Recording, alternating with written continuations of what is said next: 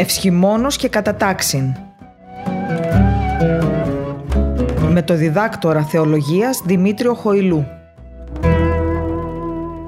Φίλες και φίλοι, Χριστός Ανέστη. Είστε συντονισμένοι στο διαδικτυακό ραδιόφωνο Πεμπτουσία FM και ακούτε την εβδομαδιαία ραδιοφωνική θεολογική εκπομπή Ευσχημόνος και Κατατάξιν που εκπέμπει κάθε Δευτέρα 11 με 12 το πρωί και σε επανάληψη κάθε Σάββατο 11 με 12 το πρωί. Στην επιμέλεια και παρουσίαση της εκπομπής είναι ο διδάκτορ θεολογίας Χοηλούς Δημήτριος, ενώ στη ρύθμιση του ήχου είναι ο Κωνσταντίνος Τελιαδόρος. Είναι πραγματικότητα πως πολλά από τα μυστήρια τα οποία ζούμε μέσα στο χώρο της Εκκλησίας δεν είναι ποτέ δυνατόν να τα εξετάσουμε και να τα ερμηνεύσουμε με τη βοήθεια της λογικής. Ένα από αυτά τα μυστήρια είναι και το γεγονός της Αναστάσεως του Κυρίου. Όπως έχουμε πει και σε προηγούμενη εκπομπή μας, η Ανάσταση του Κυρίου δεν αποτελεί απλά ένα ιστορικό γεγονός, αλλά είναι το θεμέλιο πάνω στο οποίο στηρίζεται όλη η χριστιανική μας ζωή. Γι' αυτόν τον λόγο και η Ανάσταση είναι εκείνη η εορτή μέσα στον ετήσιο εορτολογικό κύκλο που εορτάζεται από τους χριστιανούς πανηγυρικά για 40 ολόκληρες ημέρες και κυρίως τονίζεται η νίκη εναντίον του θανάτου, η ελπίδα για τη μεταθάνατον ζωή και το γεγονός ότι ό,τι δίδαξε ο Κύριος τα τρία χρόνια στην επίγεια παρουσία του αποτελούν μια επιβεβαίωση μιας και ολοκληρώθηκαν από, την, από το γεγονός της Αναστάσεως. Στη σημερινή μας εκπομπή λοιπόν αποφασίσαμε να ασχοληθούμε με ένα ιδιαίτερο θέμα το οποίο γνωρίζουμε εκ των προτέρων πως δεν είναι πάντοτε δυνατόν να εξεταστεί με τη λογική. Έτσι λοιπόν, σήμερα θα ασχοληθούμε με το αν υπάρχουν αποδείξεις γύρω από την Ανάσταση του Κυρίου. Δηλαδή, το αν το μυστήριο της Αναστάσεως μπορεί έστω και ακροθυγός να εξεταστεί με λογικό τρόπο. Αρχικά λοιπόν το ερώτημα το οποίο ανακύπτει είναι το αν είναι δυνατόν να αποδειχθεί το γεγονός της Αναστάσεως. Μέχρι σε εκεί που εμπίπτει η λογική διερεύνηση είναι δυνατόν να βρούμε κάποιες λογικές αποδείξεις γύρω από το ιστορικό γεγονός της Αναστάσεως και να δείξουμε ότι αυτό έγινε πραγματικότητα. Ας μην ξεχνάμε πως τα ιστορικά και προσωπικά γεγονότα δεν ανοιχνεύονται και αποδεικνύονται με θετικό επιστημονικό τρόπο, αλλά με ιστορικό νομικό. Δηλαδή τι σημαίνει αυτό, σημαίνει ότι πολλές φορές στην προσπάθειά μας να ερμηνεύσουμε διάφορα γεγονότα τα οποία μπορεί να είναι προσωπικά ή και ιστορικά, οδηγούμαστε στη συλλογή πληροφοριών, εξετάζουμε τις μαρτυρίες ανθρώπων οι οποίοι ήταν αυτόπτες και αυτίκοοι κάποιου γεγονότος Συγκρίνουμε τα διάφορα γραπτά κείμενα τα οποία διέσωσαν το γεγονός, βλέπουμε αναφορές τρίτων ή εξετάζουμε και γραπτές μαρτυρίες των ίδιων των πρωταγωνιστών. Επίσης, βλέπουμε την εξέταση διαφόρων αντικειμένων, αρχαιολογικών ερευνών και άλλα σημεία τα οποία μπορούν να μας βοηθήσουν στο να εξετάσουμε κάποια γεγονότα με τη λογική εξήγηση. Όλα τα παραπάνω ισχύουν απόλυτα και για όλα τα γεγονότα τα οποία περιγράφονται μέσα στην Αγία Γραφή καθώς και για την Ανάσταση του Κυρίου.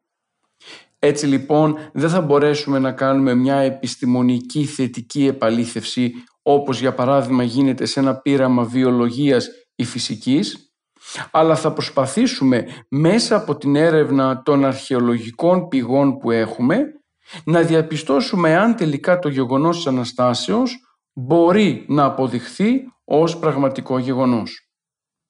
Αρχικά να ξεκαθαρίσουμε πως εμείς δεν αφισβητούμε επουδενή το γεγονός της Αναστάσεως. Άλλωστε, όπως θα δούμε και παρακάτω, αν αφισβητηθεί το γεγονός της Αναστάσεως, τότε όλο το οικοδόμημα του χριστιανισμού καταραίει και άρα η πίστη μας, σύμφωνα με τον Απόστολο Παύλο, θα είναι μάταιη και χωρίς ουσία. Όμως, ερχόμαστε να δώσουμε μία απάντηση σε κάποιους από τους ακροατές μας οι οποίοι μπορεί να έχουν μια μικρή αμφιβολία ή να προσπαθούν να σκεφτούν λογικά γύρω από το μεγάλο αυτό σωτηριολογικό γεγονός. Δεν είναι άσχημο να εξετάζουμε πολλές φορές τα θέματα της πίστεώς μας ακόμα και με τη βοήθεια της λογικής όταν και εφόσον αυτή είναι σε θέση να μας βοηθήσει στην ερμηνεία των γεγονότων και δεν μας οδηγεί σε ατραπούς εκτός εκκλησίας όπου εκεί πέρα τα πράγματα αρχίζουν και γίνονται διαφορετικά και ελοχεύει ο κίνδυνος της αιρέσεως. Συνεπώς, από χριστιανικής πλευράς, θα ελέγξουμε αξιόπιστες αποδείξεις από τον βίο και την πολιτεία πολλών χιλιάδων μαρτύρων πίστεως που ενώθηκαν με τον Θεό και αγίασαν, καθώς και από τις μαρτυρίες των Ευαγγελίων οι οποίες μας μεταφέρουν ιστορικά το γεγονός της Αναστάσεως, θα δούμε εξωβιβλικές πηγές που αναφέρονται στο Χριστό και στους χριστιανούς των πρώτων αιώνων και με αυτόν τον τρόπο θα προσπαθήσουμε να ερμηνεύσουμε κατά κάτι τόσο ιστορικά όσο και λογικά το γεγονός της Αναστάσεως. Ας μην παραθεωρούμε το γεγονός πως διαθέτουμε πολλές προφητείες που επαληθεύτηκαν στο Χριστό γύρω από την Ανάστασή Του. Έχουμε τα άφθαρτα λείψανα των Αγίων που θαυματοποιούν και μυροβλίζουν. Έχουμε το νερό του αγιασμού που παραμένει αναλύωτο μέσα στους αιώνες Έχουμε την Θεία Κοινωνία, το άκτιστο φως του οποίου είχαν εμπειρία πολλοί Άγιοι της Εκκλησίας μας, μια σειρά από θαύματα τα οποία διαχρονικά διασώζονται μέσα στην ιστορία των Αγίων μας. Έχουμε τη διδασκαλία του ίδιου του Χριστού, καθώς και θαύματα διασωζόμενα μέσα στα Ευαγγέλια, ενώ τελικώς έχουμε και την αυτοθυσία των μαθητών του Κυρίου χάριν του ίδιου του Χριστού είναι πραγματικότητα πως η ζωή γνωρίζεται όσο την ζεις και η ομορφιά και το νόημά της προκύπτουν κυρίως μέσα από το γεγονός της επαλήθευσης των πραγμάτων της ίδιας της ζωής. Συνεπώς είναι θεμητό να εξετάζεται το ενδεχόμενο της απορίας μας γύρω από το γεγονός της Αναστάσεως του Κυρίου.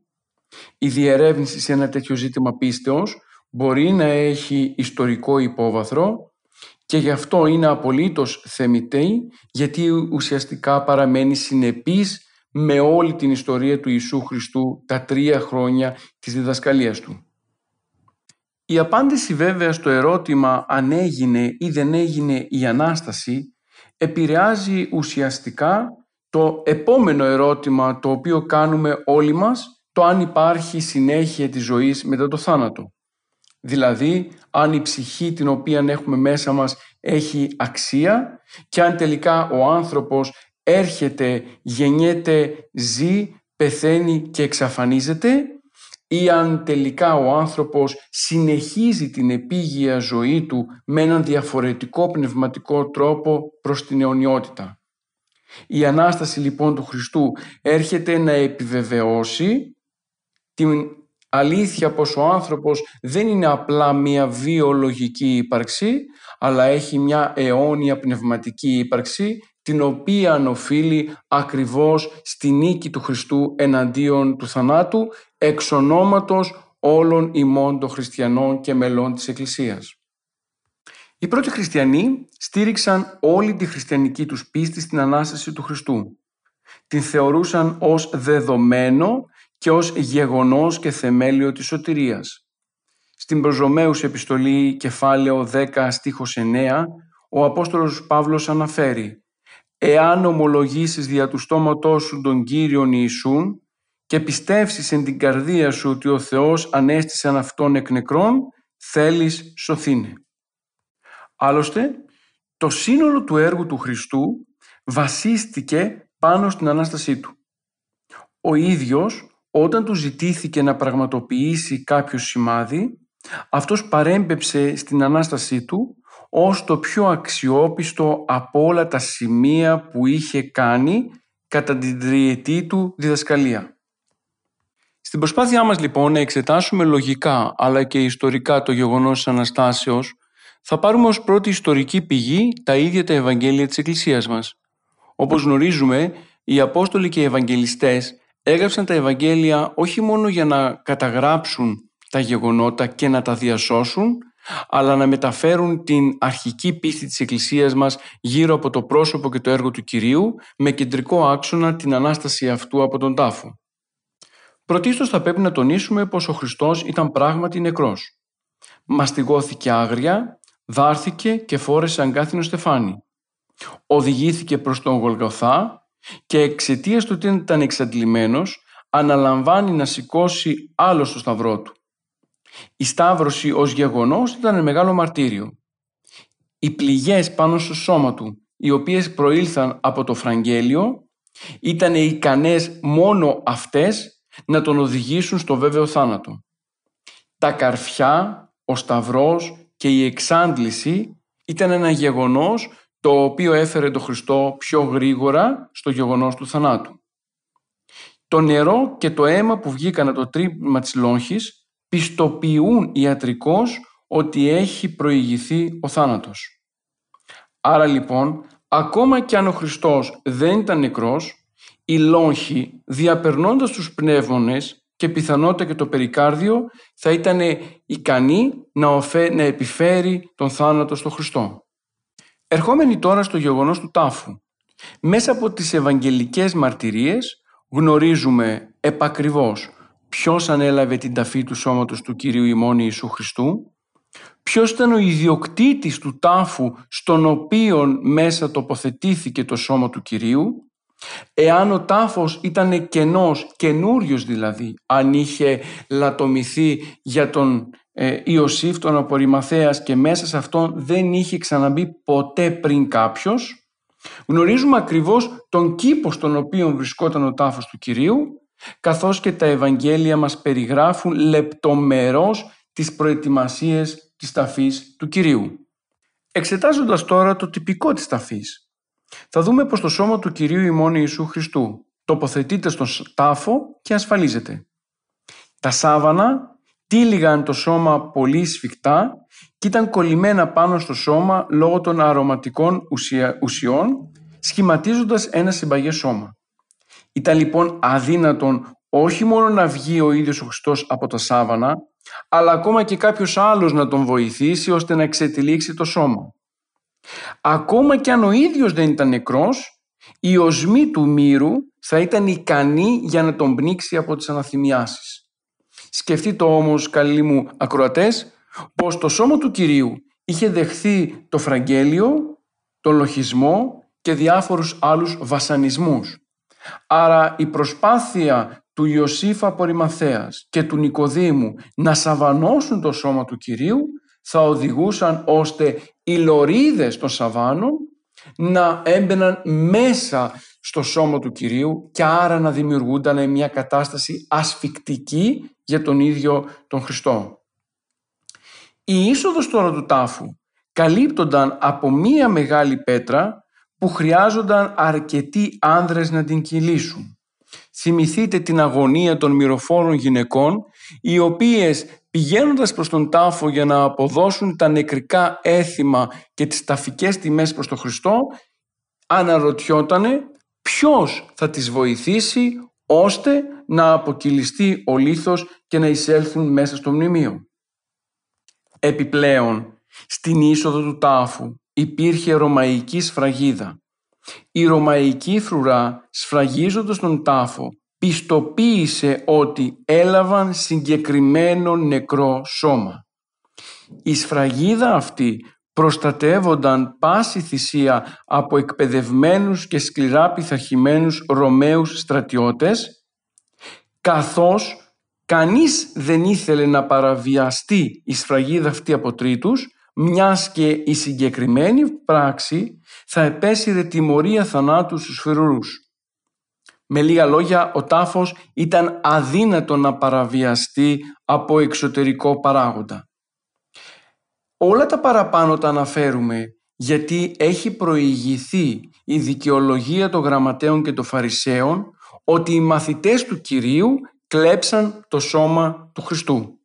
Άλλωστε, με αυτή τη δικαιολογία κατάφεραν και απέσπασαν από τον Πιλάτο τη ρωμαϊκή σφραγίδα και τον τάφο, καθώς και την κουστοδία η οποία φύλατε μέχρι και τη στιγμή της Αναστάσεως την είσοδο του μνημείου. Συνεχίζοντας λοιπόν την εξέταση πάνω στην Ανάσταση του Κυρίου, να πούμε πως κανείς από τους αρνητές του χριστιανισμού δεν αμφισβήτησε το γεγονός πως ότι ο τάφος του Κυρίου είναι άδειος. Ήταν ένα δεδομένο αυτό το οποίο εύκολα μπορούσαν να το επαληθεύσουν ακόμα και οι σύγχρονοι άνθρωποι της εποχής του Χριστού. Μάλιστα έγιναν κάποιες προσπάθειες να ερμηνευτεί το γεγονός οι οποίες όμως τελικά πέσαν στο κενό και αυτό γιατί αποδεικνύονταν πάντοτε πως ο τάφος του Κυρίου παρέμενε όντως άδειος. Άλλωστε τα ίδια τα Ευαγγέλια ως ιστορικά κείμενα μας διαβεβαιώνουν πως τα σφιχτοτυλιγμένα και κολλημένα με αρωματικές κολώδεις ουσίες σάβανα ήταν κενά αλλά και ότι το σουδάριο που κάλυπτε το κεφάλι του Χριστού ήταν τυλιγμένο ξεχωριστά λίγο πιο πέρα. Θυμηθείτε την μαρτυρία που μας διασώζει ο ίδιος ο Πέτρος όταν μετά την ανακοίνωση των μυροφόρων γυναικών για την Ανάσταση ο ίδιος έδραμε προς το μνημείο και εκεί διεπίστωσε όλα όσα προανέφερα. Έτσι λοιπόν διαπιστώνεται πως το σώμα τελικά πρέπει να βγει και μέσα από τα σάβανα μόνο του και με ηρεμία δεδομένου ότι τελικά τα πάντα ήταν τακτοποιημένα στο μέρος το οποίο ενταφιάστηκε το σώμα του Κυρίου. Παρά τις αδιαφυσβήτητες αποδείξεις πως ο τάφος του Κυρίου ήταν κενός, πολλοί προσπάθησαν να δημιουργήσουν απορίες ή και αμφισβητήσεις πάνω και σε αυτό το γεγονός. Έτσι λοιπόν υπόθηκε πως ο Χριστός δεν πέθανε πάνω στο Σταυρό, αλλά έχασε τις αισθήσεις του, ενταφιάστηκε ζωντανός και μετά από πολλές ώρες συνήλθε, σηκώθηκε και βγήκε μέσα από τον τάφο. Αυτή η προσπάθεια εξήγησης έχει καταρριφθεί ήδη από όλα όσα έχουμε πει μέχρι τώρα. Ο Χριστός ήταν αναμφισβήτητα νεκρός. Αλλά ακόμα και αν δεχτούμε το γεγονός ότι ο Χριστός δεν ήταν νεκρός, μετά από την ταλαιπωρία που πέρασε, τις πληγές που είχε, χωρίς κάποια ιδιαίτερη ιατρική βοήθεια και ζωσμένος με τα σάβανα και τα έντονα τοξικά μυρωδικά, μάλλον ο ίδιος του θα κατέληγε στον θάνατο παρά θα συνέρχονταν από αυτόν. Αλλά ακόμα και να συνέρχονταν, αν δεχτούμε δηλαδή το γεγονός ότι ο Χριστός έχασε τις αισθήσεις και τις ε, επανέφερε αργότερα, ακόμα λοιπόν και αν συνέρχονταν, θα ήταν αδύνατον ένας εξασθενημένος και γεμάτος πληγές άνθρωπος μόνος του να λυθεί από τα σαβανά του, να κυλήσει την τεράστια πέτρα, να κατανικήσει τη ρωμαϊκή φρουρά, να περπατήσει αρκετά χιλιόμετρα και να παρουσιαστεί στους μαθητές του. Αν και οι παραπάνω αιτιάσεις μπορεί να σας φαίνονται γελίες, εμείς είμαστε υποχρεωμένοι να έρθουμε σε διάλογο με οτιδήποτε αντιλέγεται πάνω στο γεγονός της Αναστάσεως, ώστε και με τη βοήθεια, όπως προείπαμε στην αρχή της εκπομπής μας, της λογικής, να προσπαθήσουμε και να δώσουμε κάποιες απαντήσεις σε όλους όσοι αναζητούν την αλήθεια, μακριά από την πνευματική ζωή της Εκκλησίας μας και κυρίως χρησιμοποιώντας μόνο τη λογική τους. Μέχρι τώρα αποδεικνύεται περίτρανα το ότι ο Χριστός και πέθανε, αλλά κυρίως και ότι ο τάφος του ήταν κενός. Το δεύτερο επιχείρημα που χρησιμοποιούν πολλοί είναι ότι το σώμα του Κυρίου εκλάπει. Δηλαδή, κατά τη διάρκεια της νύκτας έκλεψαν το σώμα του Χριστού από τον τάφο και αυτό το φανέρωσαν ως Ανάσταση. Απαντώντας σε αυτό, θα πρέπει να τονίσουμε πως οι εχθροί του Ιησού δεν είχαν κανένα κίνητρο για να υποστηρίξουν πως το σώμα του Κυρίου εκλάπει. Άλλωστε ο Χριστός πέθανε, ετάφη και αυτό και μόνο αποτελούσε για αυτούς ένα γεγονός αναφυσβήτητο το οποίο δεν θα τους εμπόδιζε, θα, το οποίο δεν θα τους οδηγούσε στο να ισχυριστούν ότι τελικά το σώμα του Κυρίου εκλάπει. Ταυτόχρονα όμως οι μαθητές και οι Απόστολοι του Κυρίου παρέμειναν φοβισμένοι και τρομοκρατημένοι και κρυμμένοι από τους Εβραίους χωρίς να έχουν κάποια δύναμη ώστε να υλοποιήσουν την παραπάνω πράξη. Όποιος επιχειρούσε να κλέψει το σώμα θα έπρεπε αρχικά να νικήσει τη ρωμαϊκή φρουρά ελπίζοντας ότι κατά την ώρα που θα πήγαινε εκεί όλοι οι φρουροί θα ήταν κοιμισμένοι, πράγμα το οποίο ήταν αδύνατον, κατόπιν θα έπρεπε να αποκυλήσει αθόρυβα την πέτρα, με βιασύνη να κλέψει το σώμα και φυσικά η βιασύνη του αυτή δεν θα τον βοηθούσε ώστε να φροντίσει να βγάλει και μάλιστα να τυλίξει τα κολλημένα σάβανα. Από τα παραπάνω λοιπόν κατανοούμε πως το σενάριο πως το σώμα εκλάπει δεν μπορεί να στηριχθεί ακριβώς γιατί υπάρχουν αντικειμενικές δυσκολίες. Μία άλλη υπόθεση η οποία υποστηρίχθηκε από πολλούς είναι αυτό το γεγονός των παρεστήσεων. Δηλαδή το ότι οι μαθητές του Κυρίου είδαν τον Χριστό αναστημένο, γεγονός το οποίο αποτέλεσε μια ομαδική παρέστηση.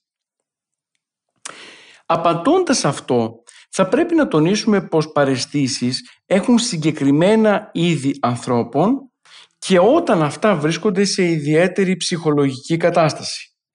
Ταυτόχρονα οι παρεστήσεις είναι πολύ ατομικές και εξαιρετικά υποκειμενικές.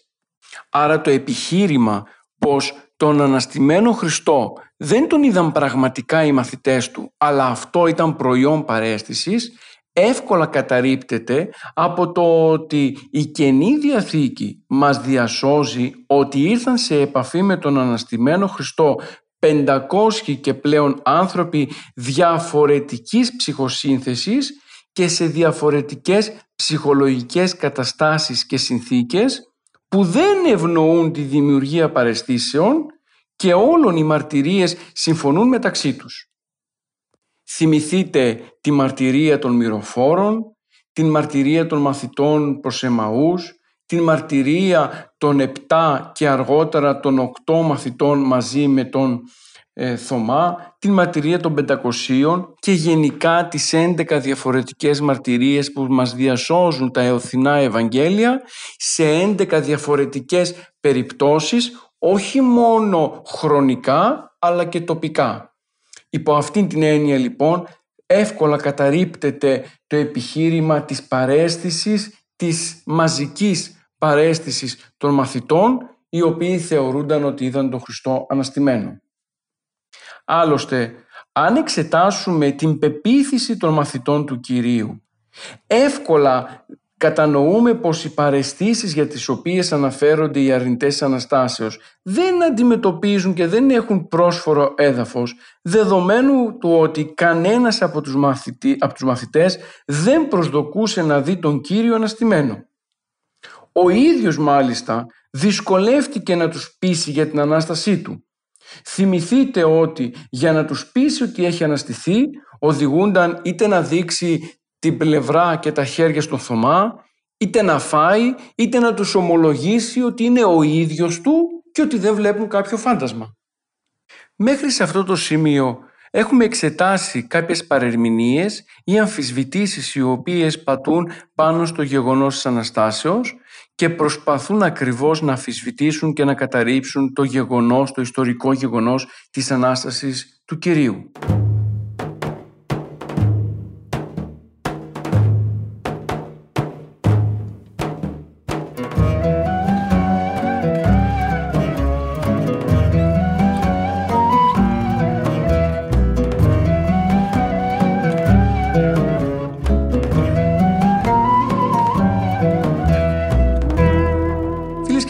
Επιστρέψαμε στη ραδιοφωνική μας εκπομπή. Σήμερα ασχολούμαστε με την απόδειξη της πραγματικότητας του γεγονότος της Αναστάσεως του Κυρίου.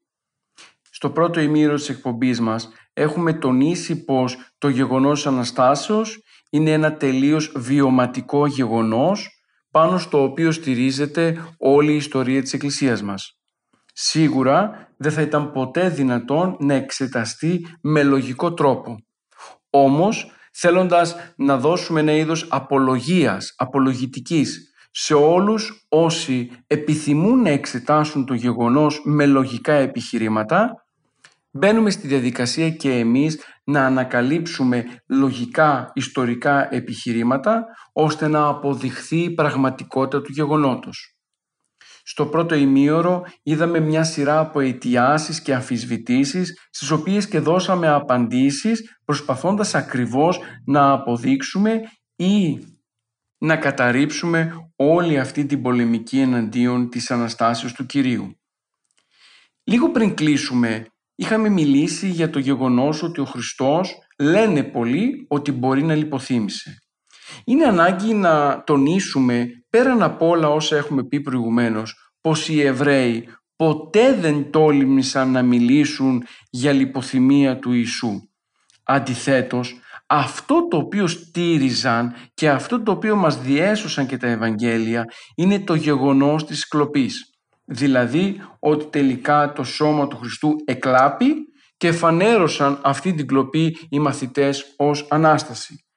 Βέβαια, για αυτή την αφισβήτηση δώσαμε συγκεκριμένη απάντηση που αποδεικνύει ότι τελικά δεν θα μπορούσε να είχε συμβεί κάτι τέτοιο. Επιπλέον, το σώμα του Χριστού δεν θα μπορούσαν να το είχαν εκλέψει οι ίδιοι Ιουδαίοι. Αν συνέβαινε κάτι τέτοιο, τότε οι Ιουδαίοι από μόνοι τους θα παρουσίαζαν το σώμα ως απόδειξη ότι δεν είχε αναστηθεί εκ του τάφου, ώστε να σταματήσει το κήρυγμα των Αποστόλων. Το παραπάνω γεγονός μας το διασώζει ο Ιουστίνος, ο φιλόσοφος και μάρτυρας, ο οποίος ο ίδιος ήταν Ιουδαίος και 100 χρόνια ακριβώς μετά από την Ανάσταση του Κυρίου, σε κάποιο έργο του «Διάλογος προς Τρίφωνα», αναφέρει και μαρτυρεί ότι οι Ιουδαίοι είχαν στα αλήθεια διαδώσει την πλάνη πως το σώμα του Ιησού είχε κλαπεί ώστε να αποδειχθεί πως έγινε η Ανάσταση. Δεδομένου ότι ο Ιουστίνος απευθύνεται στο Ιουδαϊκό του περιβάλλον προς υπεράσπιση του χριστιανισμού, προβάλλει μια τέτοια κατηγορία προς αυτούς, πιστοποιώντας ότι ο τάφος του Κυρίου βρέθηκε κενός από τους ίδιους τους Ιουδαίους, αλλά και από τους μαθητές του Χριστού. Μάλιστα οι Ευαγγελικές περικοπές διασώζουν την αλήθεια πως οι ίδιοι Ιουδαίοι είχαν διαπιστώσει ότι ο τάφος είναι άδειος και άρα λοιπόν κανένα από τα παραπάνω σενάρια τα οποία αναφέραμε δεν ισχύει. Γι' αυτό και οδηγούμαστε λογικά στο συμπέρασμα ότι πράγματι έγινε Ανάσταση. Ο μεν τρόπος φυσικά είναι θαυματουργικός, δεν γνωρίζουμε το πώς έγινε η Ανάσταση, αλλά το γεγονός είναι ιστορικό. Αρχικά να τονίσουμε πως δεν ξέρουμε ούτε και την ώρα κατά την οποία έγινε η Ανάσταση. Οι, οι Απόστολοι διεπίστωσαν την Ανάσταση μέσα από την απουσία του σώματος του Κυρίου από τον τάφο. Οι στρατιώτες διεπίστωσαν ότι ο Χριστός αναστήθηκε με την παρουσία του αγγέλου ο οποίος βγήκε μέσα από τον τάφο, αποκύλησε τον λίθο και ειδοποίησε τους στρατιώτες για το ότι ο Χριστός αναστήθηκε. Άρα μέχρι και εδώ δεν γνωρίζουμε τον ακριβή χρόνο της Αναστάσεως του Κυρίου. Απλά αυτός διαπιστώθηκε σε συγκεκριμένη χρονική στιγμή τόσο από τους μαθητές όσο και από τους στρατιώτες αλλά κυρίως από τις μυροφόρες γυναίκες οι οποίες πήγανε προς τον τάφο όρθου βαθέως. Δηλαδή πολύ νωρίς το πρωί. Όσα προανέφερα είναι και μία έμεση απάντηση σε όλα τα γεγονότα τα οποία προηγήθησαν του Μεγάλου Σαββάτου φέτος.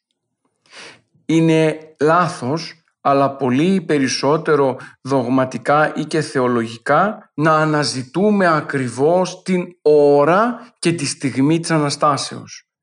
Η τριήμερη Ανάσταση του Κυρίου αποτελεί δόγμα της Εκκλησίας το οποίο δεν προσβάλλεται ορολογιακά, δηλαδή εξετάζοντας ακριβώς ποιο δευτερόλεπτο της ώρας έγινε η Ανάσταση.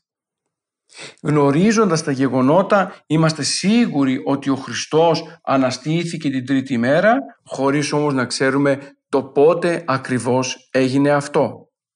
Η μαρτυρία του Αγίου Νικοδήμου του Αγιορείτου που μιλάει για 33 ώρες παραμονής μέσα στον Άδη είναι ένα γεγονός αναφυσβήτητο το οποίο ο Άγιος Νικόδημος εξέτασε και διέσωσε αλλά δεν αποτελεί ουσία της Αναστάσεως. Δεν αποτελεί ένα δόγμα υπό την έννοια ότι πρέπει να μείνουμε σταθεροί σε αυτό και σε κάθε περίπτωση να μην παρεκκλίνουμε υπό την έννοια όμως πια, υπό την έννοια της διάκρισης και της οικονομίας. Συνεχίζοντας λοιπόν θα πρέπει να τονίσουμε πως η αφήγηση της Αναστάσεως δεν είναι ένα είδος μυθολογίας. Αυτό γιατί ο μύθος χρειάζεται αρκετό χρόνο για να διαδοθεί ώστε η γενιά της εποχής στην οποία αναφέρεται να έχει παρέλθει για να μην υπάρχει ο κίνδυνος κάποιος να είναι σε θέση να το διαψεύσει. Η Ανάσταση του Χριστού θεωρείται ως αδιάψευστο γεγονός ήδη από την τρίτη ημέρα μετά το θάνατό του. Ενώ κατά την ημέρα της Πεντηκοστής και στα χρόνια που επακολούθησαν κανένας από τη γενιά εκείνη αλλά και από τη γεωγραφική περιοχή της Ιερουσαλήμ δεν βγήκε να διαψεύσει το γεγονός Αναστάσεως.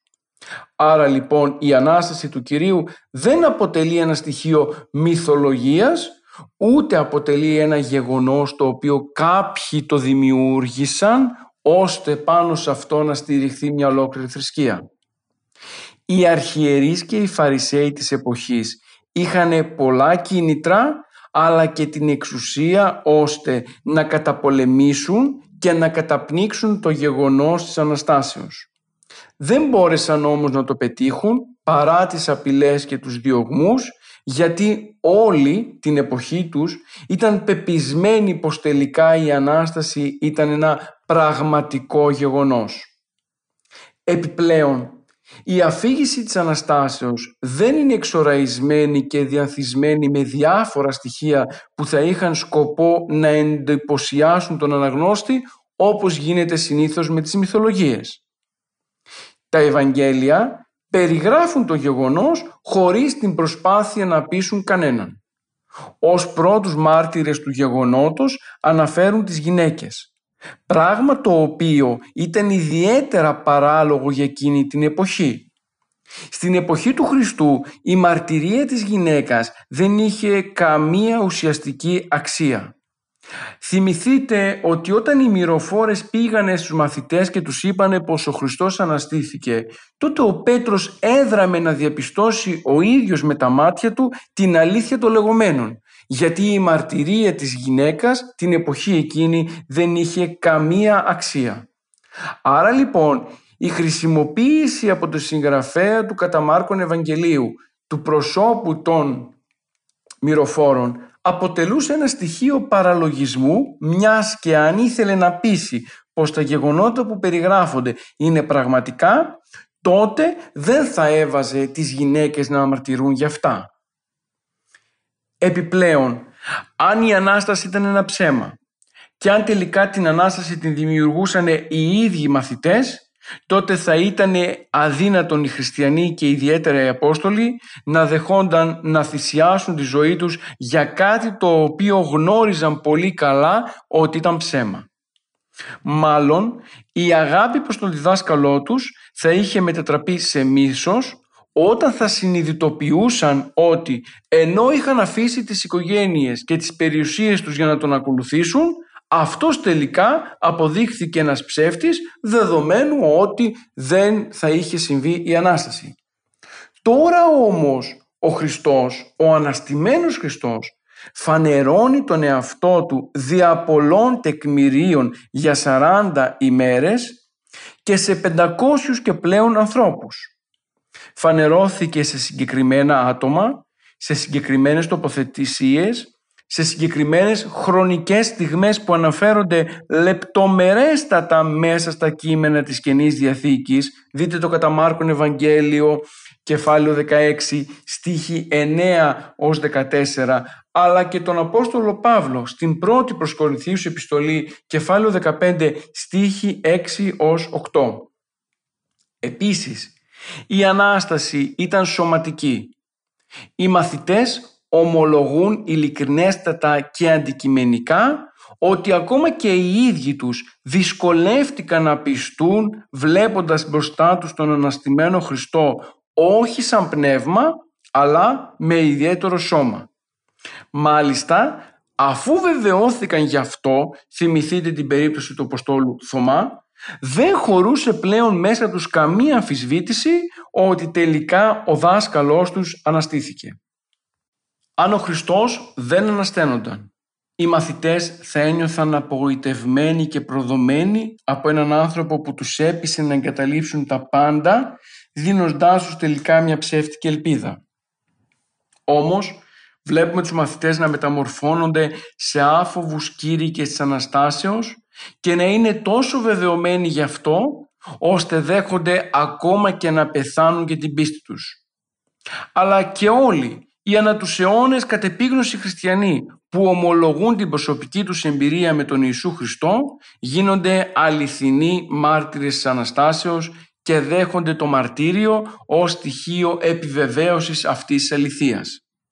Οι Απόστολοι γνώριζαν πως το κήρυγμά τους προς τους συντηρητικούς ομοεθνείς τους για έναν μαραγκό θεάνθρωπο που περπατούσε στη θάλασσα ηρεμούσε τρικυμίες, χάριζε το φως σε γεννημένους τυφλούς, έβγαζε δαιμόνια, θεράπευε παράλυτους, ανέστενε νεκρούς και τέλος αναστήθηκε ο ίδιος χωρίς να έχουν μάρτυρες, θα τους οδηγούσε σίγουρα ή στο ψυχιατρίο της εποχής ή στην φυλακή.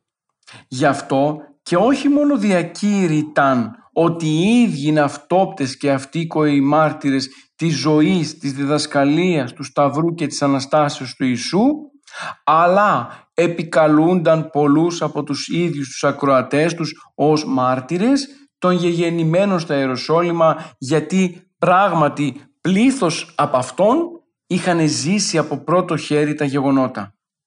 Θυμηθείτε στο βιβλίο των πράξεων κεφάλαιο 2 στίχη 22-33 εκεί αναφέρονται τα εξής Ισραηλίτες μιλάει ο Πέτρος Ποιος ήταν ο Ιησούς, ο Ναζωραίος, σας το απέδειξε ο Θεός με τα θαύματα και τα καταπληκτικά έργα που έκανε μέσω αυτού ανάμεσά σας.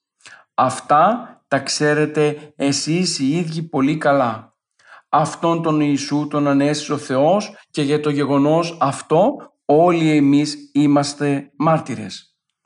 Ο χριστιανισμός λοιπόν δεν βασίζεται όπως διαδίδουν ορισμένοι αμαθείς στο παράλογο, σε πλήσεις εγκεφάλων ή σε ανοησίες των παπάδων όπως λένε αλλά βασίζεται κυρίως στο γεγονός της βιωματικής εμπειρίας των αυτοπτών και αυτίκων μαρτύρων που είδαν από κοντά τον Χριστό και την Ανάστασή Του. Από όλα τα παραπάνω, είναι ηλίου φαϊνότερο ότι ο Χριστός αναστήθηκε από τους νεκρούς. «Η γέρθη ουκέστην όδε» ακούστηκε ο άγγελος να λέει στις μυροφόρες και από εκείνη τη στιγμή και μετά οι ίδιες τους γέμισαν χαρά και μαζί με αυτές όλος ο κόσμος μέχρι τη συντελεία των αιώνων. Είναι η αναγγελία της μελλοντικής Ανάστασης για όλους μας. Έκτοτε η Εκκλησία βασίζεται πάνω στον άδειο τάφο του Κυρίου και την Ανάστασή του αναγγέλει μέχρι ότου έλθει και πάλι ή να κρίνει ζώντες και νεκρούς. Μόνο η ενσάρκωση, τα πάθη και η Ανάσταση του Κυρίου μπορούν να ερμηνεύσουν τον ανθρώπινο πόνο και το κακό που επικρατούν πάνω στη γη. Θα παραμένουν στον αιώνα το μοναδικό κλειδί της ιστορίας, άνευ των οποίων η ιστορία παραμένει παράλογο μυστήριο και ο άνθρωπος συγχύζεται, καταντά τρελός, σκληρός, μυρολάτρης μην μπορώντας τελικά να κατανοήσει το νόημα της ιστορίας. Η νίκη του Ιησού επί του Σταυρού είναι νίκη κατά του θανάτου. Είναι ο ουράνιος θρίαμβος πάνω στον πόνο, την απελπισία, την απόγνωση, την κακία. Ο Χριστός βάσταξε επί του Σταυρού του την αγωνία και τα πάθη όλου του κόσμου. Μετέφερε την ανθρώπινη κραυγή και το υπαρξιακό κλάμα μέχρι τον πατέρα του. Λύτρωσε την ανθρώπινη φύση από την αθλειότητα και πτώση. Έκτοτε ο κάθε άνθρωπος με προσωπικό αγώνα, ταπείνωση και αγάπη μπορεί να ανορθωθεί και να ενωθεί κατά χάρη με τον Τριαδικό Θεό. Να παλέψει με τον εαυτό του, τις αδυναμίες, τις αστοχίες, τα πάθη του και με τη δύναμη του Θεού να νικήσει κάνοντας πράξη την αγιογραφική ρίση που λέει πως σε εκείνους που αγαπούν τον Θεό συνεργούν στο αγαθό. Ο Σταυρός και η Ανάσταση του Χριστού μας βεβαιώνουν εσόψυχα πως το κακό ο φόβος και ο πόνος δεν έχουν πια την τελευταία λέξη στον κόσμο και την ιστορία. Αλλά προσωρινές επιμέρους νίκες, ενώ την τελευταία μάχη θα την δώσει ο Υιός του Θεού, ερχόμενος με τα νεφελών του ουρανού της βασιλείας του οποίου ουκέστε τέλος. Αγαπητοί μου ακροατές, η Ανάσταση του Ιησού Χριστού ως πραγματικό γεγονός είχε και έχει συγκεκριμένα αποτελέσματα μέσα στη ζωή μας. Οδηγεί στη μεταμόρφωση της ζωής του ανθρώπου δια της αναγέννησης και της βάπτισης με το Πνεύμα του Άγιο. Αναιρείται πλέον ο θάνατος, μικέτη θάνατος κυριεύει, ως συνέπεια της αμαρτίας και ο άνθρωπος ελευθερώνεται, αποκτά αιώνια ζωή και γίνεται τελικά κατά υιοθεσίαν παιδί του Θεού. Τίποτα από τα παραπάνω δεν θα μπορούσε να πραγματοποιηθεί μέχρι και σήμερα αν ο Χριστός δεν είχε αναστηθεί. Άλλωστε ισχύει η βεβαιότητα του Πέτρου. Ευλογητός ο Θεός και Πατήρ του Κυρίου ημών Ιησού Χριστού Όστις κατά το πολύ ελέος αυτού αναγέννησε ημάς εις ελπίδα ζώσαν διά της Αναστάσεως του Ιησού Χριστού εκ νεκρών, εις κληρονομίαν άφθαρτον και αμίαντον και αμάραντον πεφυλαγμένην εν της ουρανής δι ημάς. Άρα η Ανάσταση αποτελεί το κομβικό σημείο στη ζωή του καθενός από εμάς ξεχωριστά που έρχεται ακριβώς να ερμηνεύσει την πάλη μας εναντίον του θανάτου. Ο άνθρωπος που πιστεύει ακράδαντα πάνω στην Ανάσταση είναι έτοιμος να έρθει σε επαφή με τον θάνατο και να τον νικήσει δια του θανάτου του Ιησού. Δεν απελπίζεται βλέποντας τον θάνατο, δεν τα χάνει, δεν εγκαταλείπει την μάχη, γιατί γνωρίζει ότι τελικά ο θάνατος είναι αδύναμος ακριβώς γιατί ο ίδιος ο Χριστός τον μετέτρεψε σε αδύναμο διά της Αναστάσεώς του. Ο άνθρωπος της εποχής μας είναι εγκλωβισμένος μέσα στα προσωπικά του πάθη, στα άγχη και τις αγωνίες. Δεν έχει πιστέψει ακριβώς ότι ο Χριστός μπορεί να τον σώσει από όλη αυτή την δεινή κατάσταση. Δεν πιστεύει και δεν εδράζεται σταθερά πάνω στο γεγονός της Αναστάσεως. Είναι καιρός πλέον οι άνθρωποι να γνωρίσουν την Ανάσταση, να πιστούν ότι τελικά ο νικητής του θανάτου είναι ο Ιησούς Χριστός, να πιστέψουν στο πρόσωπό Του και δια της πίστεως αυτής να μπορέσουν προσωπικά οι ίδιοι να δώσουν τη μάχη εναντίον της αμαρτίας και του θανάτου και να βγουν νικητές ως μέτοχοι της θεότητος και ως μέτοχοι της αγάπης του Χριστού.